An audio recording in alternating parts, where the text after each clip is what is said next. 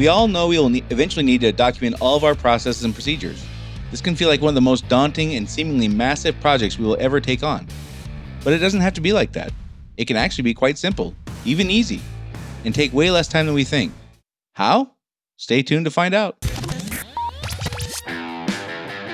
Running a service business can be hard. It is not unusual for business owners in industries like contracting, home repair, auto repair, business to business services like janitorial, IT and accounting, and many others to feel overwhelmed by all the priorities facing them at any given time. Between addressing the needs of the customers, managing the employees, figuring out the financials, and getting processes in place, feeling like you're making significant progress on your business journey can be difficult. Welcome to Service Industry Success, hosted by Brian Harding. Each week, Brian will look at real world strategies for building the business you are dreaming of, while also sharing tactics to get through some of the most frustrating parts of business ownership with a lot more ease. Let's get started. So, meet Grady, a 29 year old owner of a construction company. Like many business owners, he knows that he eventually is going to have to get all of his critical processes documented as procedures.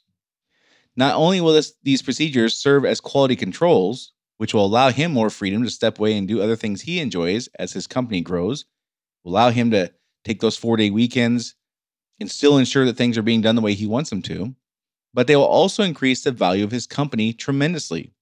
Grady estimates, and I would agree, that on his $8 million per year company, it would be worth about 25% more if he has all of his processes documented as procedures than if he doesn't have any. Why? Because nobody wants to buy a job. No, even though it's your baby and you created this company, when you go to sell it, people want to buy a money printing machine. They do not want to buy a 60 hour week commitment. It's really critical we understand that our company, as much as we love it and it's our baby, is not an exception here. But for Grady, selling his company isn't the priority right now. He just wants to be able to take some time off and enjoy the summers more. He enjoys boating, he enjoys hiking, he enjoys camping. But he's put in the 80 hour weeks, and now he has a leadership team that he can help him shoulder some of the burdens of running the company. But he needs that extra piece. He needs the, the leadership team to have reliable procedures to rely on so it's not just them picking the employees don't feel like the leadership team is just picking them apart when they are doing something wrong. They can point to procedures that are not being followed and have real hopes of having these things followed so that Grady can go out and enjoy his time without worrying about what's going on while he's gone. But here's Grady's problem creating procedures for every critical operation is going to take forever, so he says. It's just such a massive problem. Can't I pay just someone like 10 grand to come in and do it for me? He asked. No. it's a much much bigger project than that. If you could get it done on, on an eight million dollar year company, if you could pay somebody 10 grand, I would probably not trust that it was done right to have all of your procedures documented. Uh, maybe you know somebody that I don't that could do it for that kind of price. I don't I don't know anybody who would do it for that size of a company uh, and charge that little. But anyhow, that's not what Grady wanted to hear. He says, I couldn't even get it done for 10 grand. This is even bigger than I thought. It's going to take forever. So he waits and waits and procrastinates and stalls. Five years later, Grady's talking about getting his procedures documented. Grady now has more free time than ever. And the last thing he wants to do is spend his time at the office pounding out on the keyboard writing procedures because it's an, an, obnoxiously tedious task. If you were to try to just sit down and do this and just commit to it for six months or whatever it would take you to do this on your own, it would be extremely tedious. I when I first got into when I left my blue collar job a million years ago when I was in the steel industry, my first white collar job, uh, so to speak, was um, in the quality arena, and I literally spent a year writing procedures. And I will never do that again. I enjoy procedures and I enjoy writing that kind of stuff, but I would not do it for a year straight like that again. That was extremely tedious. And when we have time as a business owner to do this stuff, I don't know, riding your motorcycle is way more fun. Going skiing is way more fun. Taking your wife on a four day weekend is way more fun. And so, if you there, there's not a compelling reason to do these things right now. That's the thing with when it's time to write procedures and you have the time to do it, it's tedious, it's boring. You would rather be doing other things, and there's no compelling reason to get this done today. It can always be done tomorrow, next week, next month, next year. That's the problem with procedures. So Grady's problem though was he was thinking he had to like sit down himself literally and just pound these things out. And so it occurred to me, I was like, wait a second, you think you actually have to do this yourself? And he says, well, yeah, isn't that how it works? I said, well, I guess you could do it that way. I don't know why you would want to, though. I explained to Grady is all you have to do is learn how to write procedures well enough to identify if they're done correctly or not, which is probably going to take you around writing, let's say, five to 10 procedures that you would write yourself to get a handle on this. And then once you know how to write them and how to identify if they're done correctly or not, then you can turn this task over your team and you will just approve them. And the look on his face was priceless. Well, if I had known that, he says, I would have started five years ago and I'd be done by now. And I said, Yeah, I know, you're right. we were talking about this five years ago. Uh, anyhow, what does this actually look like? So, as I said, the business owner needs to be proficient in writing procedures, uh, at least enough to understand when they're done correctly and when they're not. So, this is where most business owners make a critical mistake. They either think they have to do it all themselves, or they think they don't need to know any part of it and they delegate the whole project. Well, neither is correct, in my opinion if you plan to do it all yourself, it's extremely unlikely it's ever going to get done. Like I said, by the time you have the time to do this, you will not want to be spending your time at the office writing procedures. You're going to want to come in, check on things, and bounce. That's just the reality of it. On the other hand, if you delegate this whole project and you don't take the time to learn how to spot good procedures from bad and how to make corrections to non functional procedures to make them useful, you could end up with procedures that are so poorly written and and not correlating to each other well so that they're not functional, which means, best case scenario, they're not followed and they're useless. And we're sending the message to the team that procedures are not really to be followed. And improvisation, impro- improvisation is not only tolerated, but necessary. That's best case scenario. Worst case scenario, they are followed and people are throwing their hands up and saying things like, I know this is dumb, but I'm just doing what I'm told. And we've all seen that as employees. We've all seen that play out for me at least before I was a business owner, I definitely saw that play out where people said, "Yep, this is this is ridiculous, but this is what they tell us to do, and they don't listen to us, so this is what we do." And that, in my opinion, is a worst case scenario than people it just flat out ignoring them. Both of them are bad. You know, people having procedures that they know they can't follow because they don't function. What's the point of having them? And we, it's not like we can sell this to the prospective buyer someday and say, "Oh yeah, we got our stuff documented." They're going to ask questions. They're gonna they're gonna ask to see them, and when they see them, they're gonna know that they're they're bogus. So this is one of those areas I really struck, strongly recommend we aim for balance. We have to be able to know without a doubt what a functional procedure looks like, when they're going to work, when they're not going to work, what makes them useful, what makes them useless. We have to have a feel for how we want them written. How specific are you going to be? How much latitude are you going to offer? What's the tone of the language? It's not reasonable to expect to have five different people writing procedures, all using their own flair and their own tone and their own perception of what really matters and their own expectation of the detail, and expect them to work seamlessly together without some kind of unifying framework. And we have to, as a business owner, we have to be that unifying framework. We have to explain the tone we want, the language we want, the latitude we want, the specificity we want, all these things. We have to teach that to people so that they're all congruent and they all are speaking in the same kind of language. You can't have a procedure written by somebody who is kind of loosey goosey on things and then have another one written by somebody who's really tight as nails on things and expect people to just follow along. It's not going to work that way.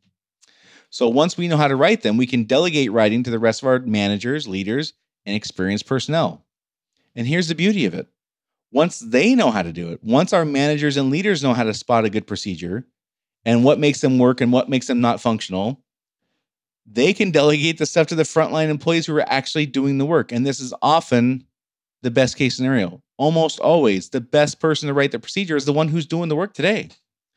Because there's probably details and nuances we've forgotten. It's been, you know, several years maybe since you've done this job that this procedure relates to. The process has probably changed some and you may not even know that's changed some. That's a fun thing to find out when you're the business owner one day and you walk in and you have to fill a role for somebody or for whatever reason, or you just want to pop in and you know hang with the team for the day and you think you're helping out. And they're like, uh, "That's not how we do it anymore." you're like, "What? What do you mean that's not how we do it anymore? When did that change?" you know, five years ago. Oh, okay. Well, that's great. Point is, oftentimes the people doing the job are the best ones to write it, but we have to do this in the right way. We have to learn how to write the procedure, delegate to the manager, let them get good at it. Then they can delegate to the people who are doing the work, which is, again, almost always the best way. By the way, people are way more likely to follow procedures they write than somebody else. So that's another reason it's really good for the frontline people to be doing this stuff. Anyhow, if you've been listening to me for a while, you probably heard me say that I don't think procedures is one of the things we should just get going and make imperfect progress with. We've talked about, you know, you, you've heard, you know, for many things in business, just get going. Imperfect progress is better than no progress. And I agree with that in in many, many cases. In the case of procedures, though, I don't agree with that. We need this to be right. There are plenty of things we can just get going on and make clunky, clumsy progress with. In my opinion, this is not one of them. I don't think it's helpful to establish procedures with the prevailing thought that they're just a work in process and should not be taken literally. Literally following procedures is the point of having procedures. So, and getting the team to unlearn that thought process that these are not literal, they're works in progress. You know, you kind of follow them sometimes. You'll learn which ones to, you know, they're training the new person. You'll learn which ones to follow and which ones not to. If that's the prevailing thought, that is exceedingly difficult to untrain it's really hard to uh, get people to unlearn that thought process. It's way easier just out of the gate. This is the procedure. It's 100% accurate. We follow it to the letter. That is the point of the procedure. So rather than you know taking a, wide swath and just getting a bunch of them done just for the sake of getting them done, start with a couple, get them right, learn why they work, and then go on to more. I would not suggest just pounding out 10, 20, or 50 right away. I would not call that progress. It's only progress if they work. It, they only work if they're accurate. So this is really critical to understand that that procedures that are documentation that's not accurate is not a procedure. It's it's a a liability, not an asset. So, yeah, once we've trained, uh, we have people in place who can write them. We have them trained, and we're prepared to to uh, commit the time to go over them and make sure that they work. We just kind of check him. Yep, this makes sense. Yes, it's in it's in alignment with how we write the other things. It's much lighter lifting than writing every single one ourselves. We can put together a plan of having them these procedures regularly created by our managers, leaders, and or frontline staff. So, for example, if we have three managers writing one procedure a month, let's say you have three to put, you have an uh, office manager, a safety manager, and operations managers. Just throw out like random. These are likely to you know be be ones you have office manager, operations manager, safety manager. You have three managers. If each person, each manager is writing one procedure a month, that's almost 50 in a year. If you have four employees, let's say, okay, we're past the point of having managers do it. Now we're having frontline employees do it. If you have four employ- employees writing one procedure per week, that's 200 in a year. I mean, that's that's serious. That's a that's a magnificent pace for getting this stuff done. So, whatever pace makes sense for you is going to be much faster and easier than you doing it on your own. And by the way, it'll actually get done. So, uh, before we continue, I'm sure that each of you listening right now belongs to some kind of industry association. Maybe it's the Texas Bookkeeping Association or the California's chapter of the Automotive Service Association, whatever. If you are, you probably know that it can be really difficult finding qualified speakers who have real life experience talking about the things we discuss here and can speak to things that really help you in your business. I speak at those kind of meetings on a regular basis. If you're looking for a speaker for your monthly Zoom meeting, or you want a keynote speaker for your annual conference, or you want somebody to prepare and run an all day workshop, I'm ready to help.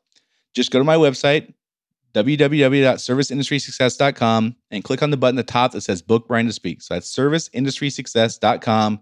Click on the button that says Book Brian to Speak. So, as I said, the business owner needs to be proficient in writing procedures at least well enough to understand when they're done correctly and when they're not. We have to have balance here. This is where the critical mistake is almost always made.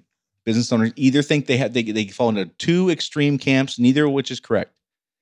They either think I have to do all this myself and I have to write every single one of these things done. I have to write every single one of these procedures myself. Or they think, ah, I can just have somebody else take care of all it and I don't have to be part of any of this. And neither one of those is correct.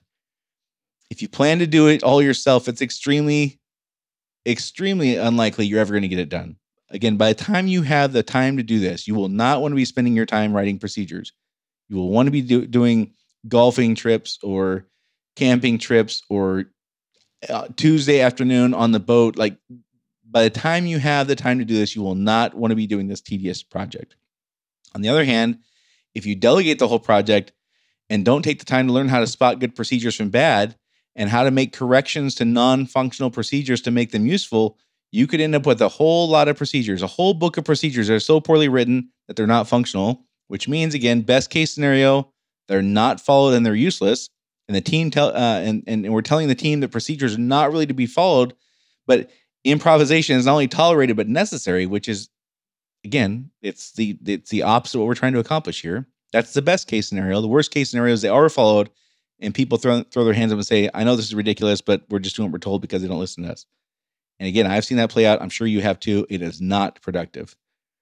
So we need to aim for balance. We need to know without a doubt what a functional procedure looks like. I have there's other podcasts I've done this where I talk about the six things that are needed in a podcast: who, what, when, where, why, and how. There's a whole podcast, a couple of them probably on how to write procedures. Check those out. Those are great guides for you. But you need to have a feel for how you want them written. You cannot expect five people, five, three or five different people, all managers or whoever, writing these procedures using their own flair and their own tone and their own perception of what level of detail matters and things that are really important and whatever, and expect them to work seamlessly together. You are the unifying framework. You understand the core values better than anybody. You understand how the customers make decisions. You understand what makes your culture special. You you're teaching this stuff to your employees and your especially your leadership team, but you're always a little more advanced than they are in this stuff. You have to be the unifying um, source to keep all these things working in alignment with each other. So once we know how to write them, we can delegate writing to the rest of our managers and leaders and experienced personnel. And once our managers and leaders know how to do it, and they know how to spot a really good procedure, they can tell what works and what doesn't. They can tell you how to fix them and what, and and what makes them functional and not functional. And when there's a problem, how to fix it. Then they can delegate the work to the frontline employees, which is almost always the best case scenario.